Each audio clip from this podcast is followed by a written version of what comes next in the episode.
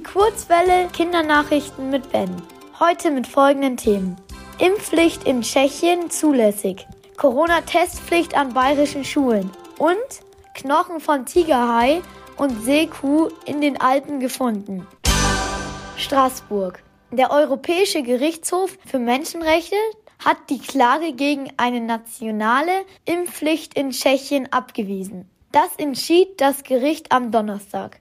In Tschechien müssen Kindergartenkinder verpflichtend gegen neun Krankheiten geimpft werden. Dagegen hatten mehrere Familien geklagt. Kinder, die nicht geimpft sind, dürfen zum Beispiel nicht mehr in den Kindergarten gehen oder müssen dafür Strafe zahlen. Die RichterInnen urteilten aber, dass ein Staat in Europa Impfungen für Kinder zur Pflicht machen darf. Die Entscheidung sei im besten Interesse der Kinder, um sie gegen schwere Krankheiten zu schützen.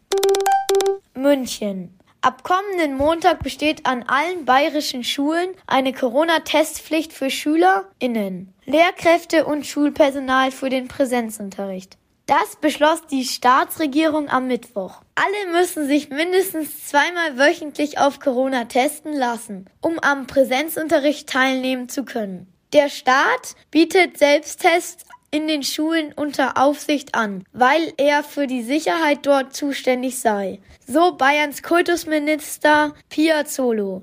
Tests seien Eintrittskarten in die Schulen, um so viel Präsenzunterricht wie möglich anzubieten. Eine Maskenpflicht besteht an den Schulen weiterhin. Graz.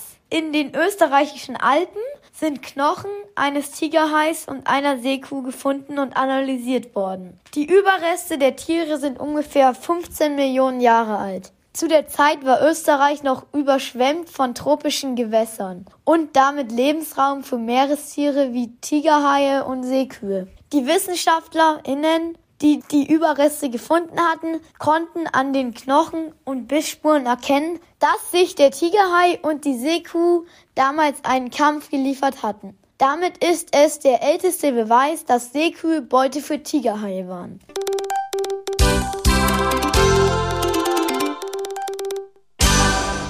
Die gute Nachricht. Das Tierheim Berlin bietet Kindern mit Leseschwäche die Möglichkeit, Katzen vorzulesen. So können Kinder mit oder ohne Leseschwäche und ganz ohne Druck von Erwachsenen das Lesen üben. Auf die Katzen wirken rhythmische Stimmen wiederum beruhigend und sie verlieren durch die Zuwendung nicht das Vertrauen in die Menschen.